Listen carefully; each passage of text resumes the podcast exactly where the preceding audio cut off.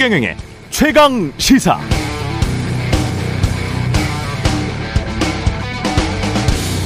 네, 우리 삶의 성공, 부, 출세를 결정하는 80% 이상은 어떤 나라에서 어떤 부모로부터 태어나는가 여부다. 나머지 20%도 자신의 노력만으로 결정되는 건 아니다. 인생에는 정말 운이 많이 작용한다. 그래서 늘 자신이 가진 걸 당연하게 생각하면 안 된다. 감사해야 한다. 홍콩 과기대 경제학과 김현철 교수가 지난 이슈 오도독 시간에 각종 경제학 논문들을 인용해서 말했던 내용입니다. 한번 찾아보시기 바랍니다. 사실 생각해보면 어느 정도 나이 먹은 어른이라면 이미 삶으로부터 체득한 상식 같은 거죠.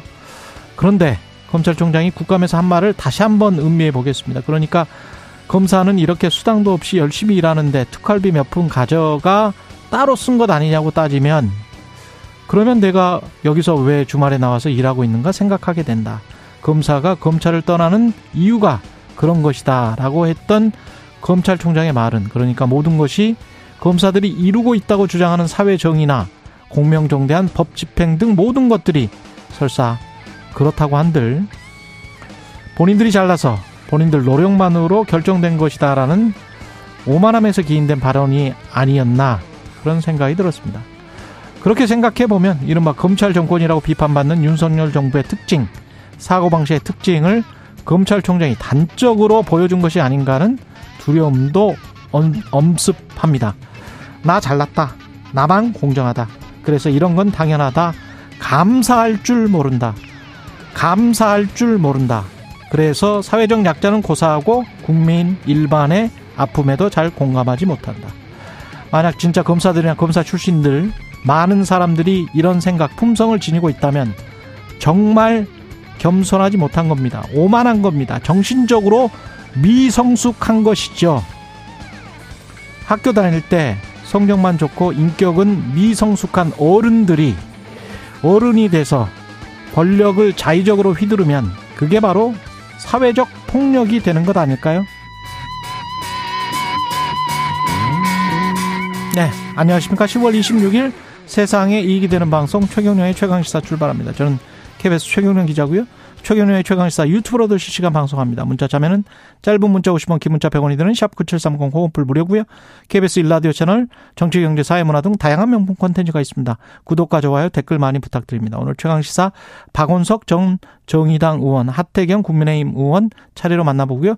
장윤선 신인규 커플과 함께하는 장신 뉴스 준비되어 있습니다.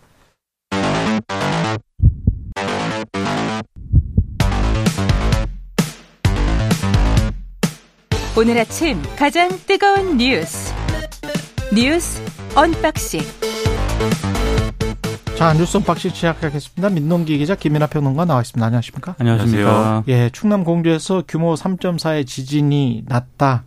예, 잠깐 소식 전하겠습니다. 네. 어제 이제 오후 저녁에 충남 공주시에서 규모 3.4의 지진이 발생을 했는데요. 예. 일단 공주시 남남서쪽 12km 지점이고요. 어, 규모는 말씀드린 것처럼 규모 3.4입니다.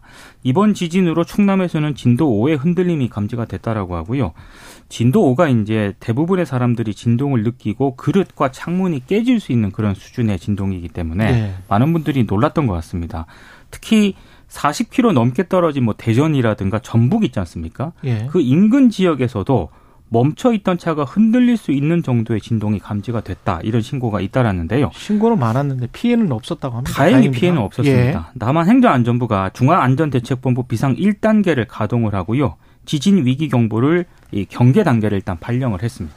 그늘 이제 지진이 일어날 때마다 항상 이제 전문가들도 이제 말씀하시고 하는 내용이 이제 항상 이제 우리도 안심할 단계는 아니다. 음. 늘 이제 말씀을 하는데 우리가 늘 어쩐 재난이나 이런 것들의 내용을 보면은 항상 그 전에 안심할 단계가 아니다라고 많은 사람들이 얘기를 했는데 정작 닥치면은 이 상황이 닥치면은 그게 안심할 단계였던 것처럼 이제 해왔던 게 음. 피해를 키우는 경우들이 이제 있습니다. 그래서 그렇죠. 늘 이제 이런 것들이 좀 피해가 없었다라는 거에 대해서 안심하지만 정말 다행이다라고 생각을 하지만 늘 또 어, 어떻게 하면은 혹시라도 앞으로 발생할 피해를 또 경감할 거냐에 대해서 잘 준비가 돼야 되겠고 제도적으로도 대비가 돼야 되겠다. 늘 준비하는 그러한 태도로 이거 이런 것들을 봐야 되겠습니다. 그리고 국민의힘 인요한 혁신위가 오늘 인선 혁신위원들 인선한다는 거죠? 오후에 이제 인선 위원들을 발표한다. 오후에 예. 하겠다라고 어제 인유한 위원장이 얘기는 했는데 잘 진행이 될지에 대해서는 아 그래요? 오늘까지 상황을 봐야 될 것 같습니다. 어제 그 천하람 국민의힘 전남 순천갑 당협위원장 있지 않습니까? 예. 본인이 공개적으로 혁신이 참여 제안을 받았는데 음. 내가 거부했다. 이게 공개적으로 밝혔습니다.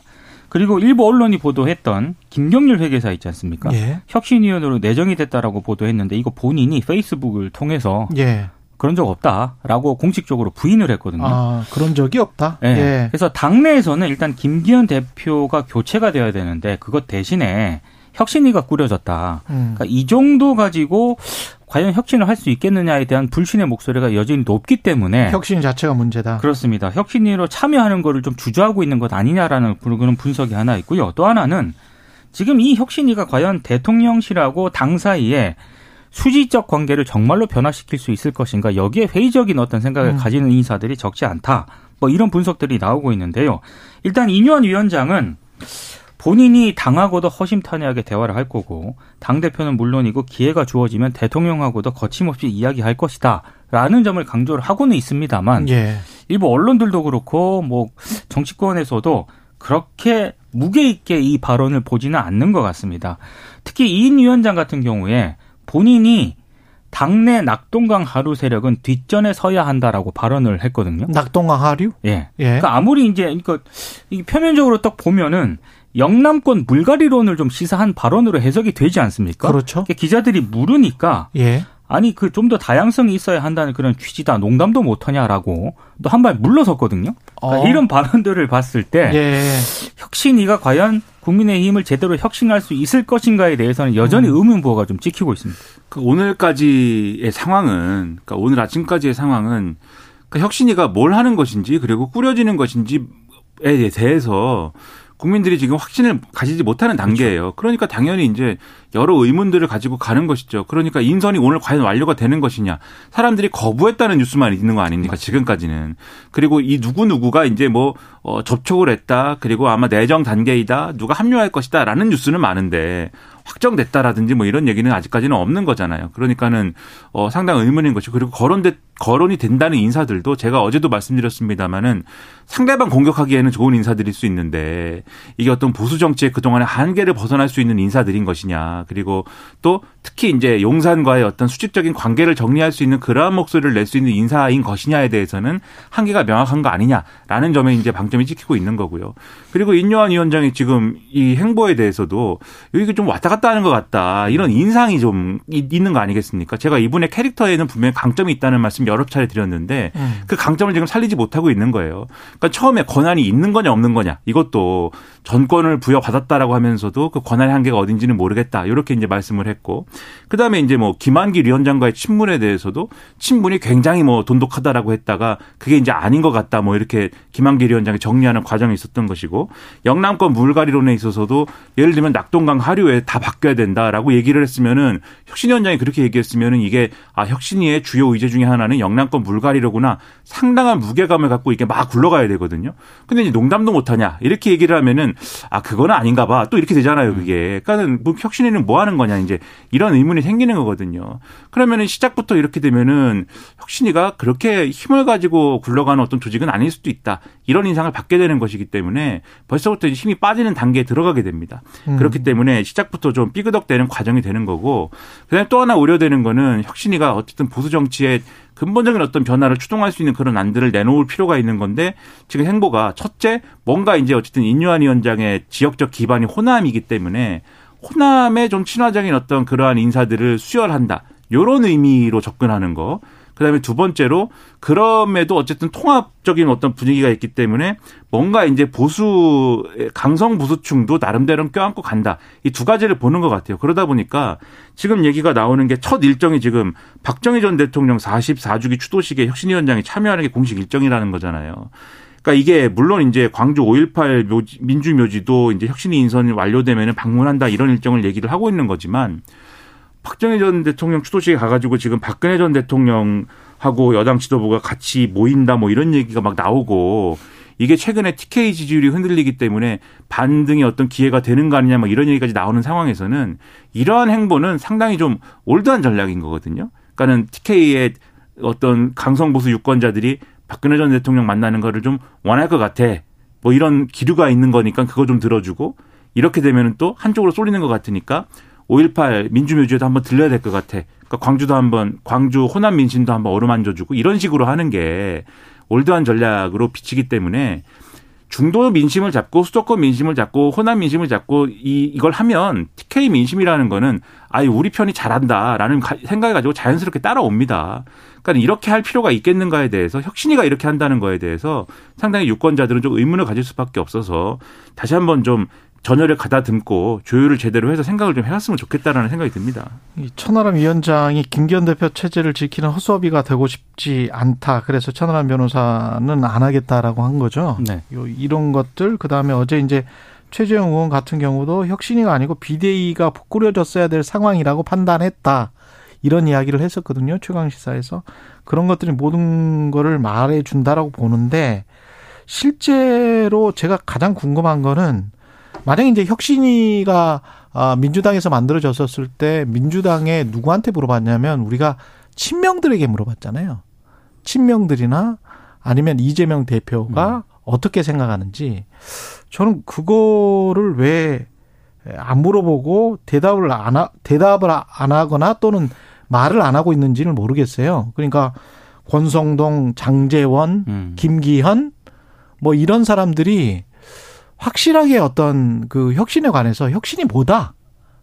어? 우리가 지향하는 혁신이 뭐고 우리는 대통령과 당정 관계를 어떻게 할 것이다라고 친윤들이 선, 선언해 주지 않으면 이게 정리가 되는 건지 안 되는 건지 그러니까 대통령실도 좀 어정쩡하고 여기 친윤들도 지금 말을 안 하고 있기 때문에 그러니까 사람들이 잘 뭐 믿지를 못하고 있는 것 아닌가 그런 생각이 드는 것 같아요. 그러니까 국민의힘의 예. 지금 혁신위를 어떻게 바라보고 있는가가 음. 방금 말씀하신 거기에 딱 상징적으로 드러납니다. 그러니까 왜냐하면 친윤들이 이야기를 해, 해줘야 돼. 이준석 전 예. 대표를 비롯한 이른바 예. 뭐 유승민 전 의원, 천하람 위원장 흔히 말하는 비윤들은 그렇죠. 굉장히 문제가 있다라고 지금 얘기를 많이 하지 않습니까? 예. 공개적으로 내가 제안까지 받았는데 나 참여 안 한다 어. 이렇게까지 얘기를 하고 있는데 흔히 말하는 친윤계 의원들은 조용하거든요. 그럼 친윤계는 강서구 보궐선거를 어떻게 생각하는지 그 패배에 관해서 어떻게 생각하는지 무엇 때문에 그렇다고 생각하는지 혁신 방안은 어, 무엇인지에 관해서 당내 가장 주류잖아요. 누가 뭐라고 해도 그런 이야기 해야지. 그 사실은 어제 네. 이진복 대통령실 정무수석이 인현 위원장 만나러 왔습니다. 네. 근데 이런 얘기를 기자들한테 했어요. 본인은 대통령실은 인선을 몇 명 하는지 누구로 하는지 전혀 모른다. 그리고 공천 개입이라든가 당 운영 개입은 없을 것이다라고 얘기를 했는데 이 발언에 대해서 과연 어느 정도 진정성과 신뢰성을 가질 것인가 이거는 음. 오늘 일부 언론 보도를 쭉 보면은요. 예. 그렇게 뭐 어, 진정성이라든가 과연 개입을 하지 않을까 여기 음. 의문을 표하는 보도들이 뭐 이미 나오고 있거든요. 그 게다가 이제 어제인가요? 신인규 전 국민의힘 상근 부대변이 탈당했기 때문에 이게 네. 또 가속화돼서 이준석 유승민 신당 이것의 어떤 발판이 되는 것 아니냐 그렇게 지금 의심을 하고 있는 거 아니에요? 그렇습니다. 예. 예. 잠시 뒤에 뭐 직접 나오실 거니까 신인규 대표가 직접 나오니까 좀 네. 이야기를 들어보겠고 이게 예. 신인규 그 뭐 직접 이제 얘기를 들어보시겠지만 음. 이 뉴스에 대해서 좀 말씀드리면은 신인규 이제 정당 바로 세우기 대표 어제 탈당을 이제 선언을 하고 이제 새로운 당을 꾸리겠다라고 말씀을 해서 이게 이제 뭐 이 여의도의 여러 평론가들은 이제 뭔가 이준석 이 유승민 신당 얘기가 막 돌고 있기 때문에 일종의 뭐 선발대처럼 이렇게 나가가지고 먼저 이렇게 예를 들면 뭐 상륙 작전 할 때 해병대가 먼저 가서 이제 부지를 고지를 막 이렇게 선점을 해 놓으면 그다음에 본대가 막 이렇게 상륙을 하니까 뭐 그런 역할 아니냐 뭐 이런 얘기도 하고 여러 가지 얘기를 하는데 일단 신인규 대표는 그런 거 아니라고 얘기를 하고 있습니다. 어쨌든 이준석 전 대표나 유승민 전 의원의 의사와는 관계없이 지금 국민의힘이 너무 이제 어 이 회생 가능성 없다고 봐서 먼저 이렇게 나와가지고 어 뭐 이렇게 꾸리고 뭐 이런 차원이 아니라 완전히 이제 다른 길을 가겠다는 어떤 선언이다 이렇게 주장을 하고 있는데 그러니까 신인규 어, 대표가 지금 이제 원래 국민의힘 당원이었던 거고 탈당을 선언하고 이제 새로운 당을 꾸리겠다는 거잖아요.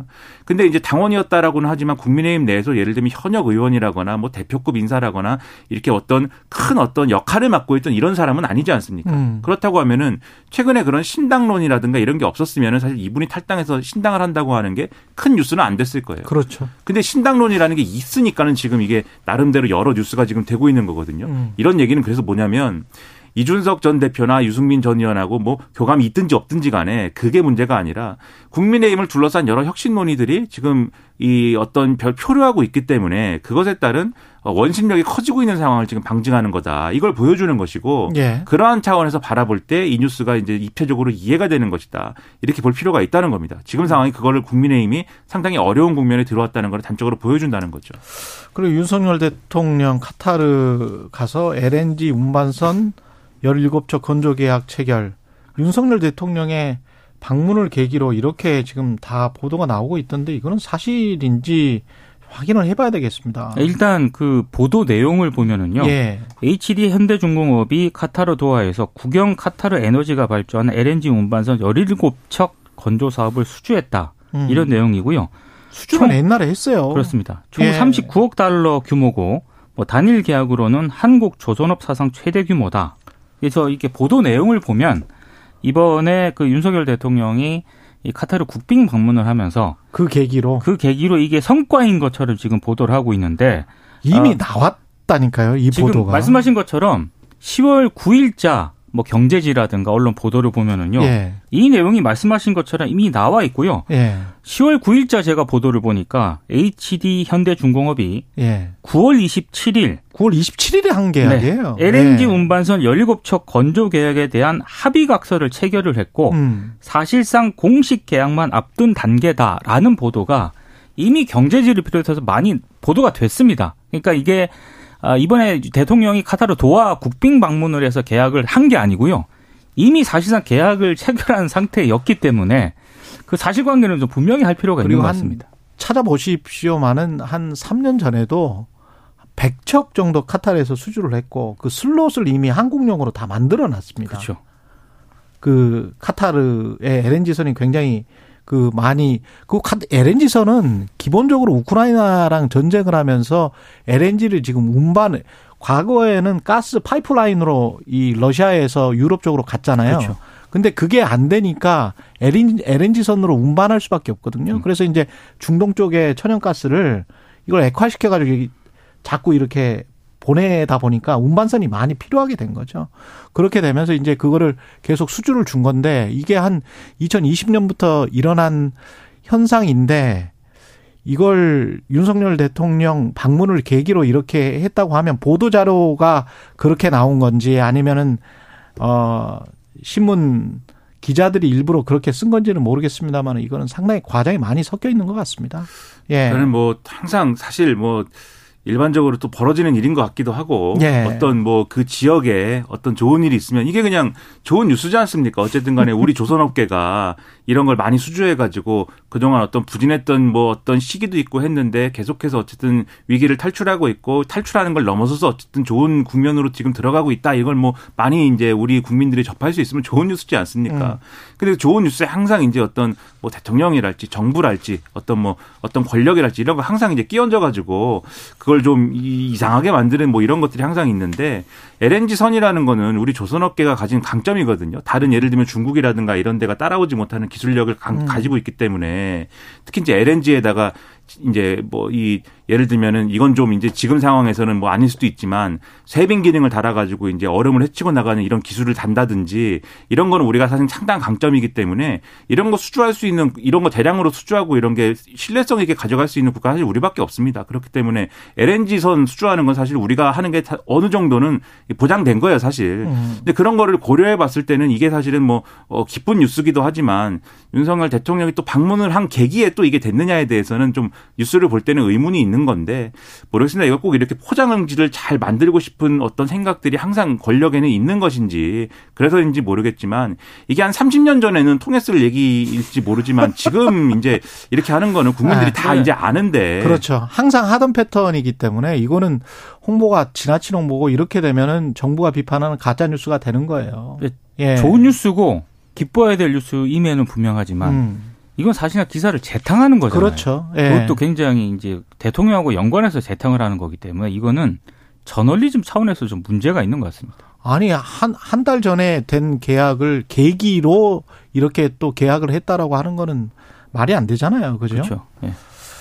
예, 여기까지 하겠습니다. 뉴스 unboxing 민동기 기자 김민하 평론가였습니다. 고맙습니다. 고맙습니다. 고맙습니다. KBS 일라디오 총영의 최강사 듣고 계신 지금 시각 아, 7시 40분입니다.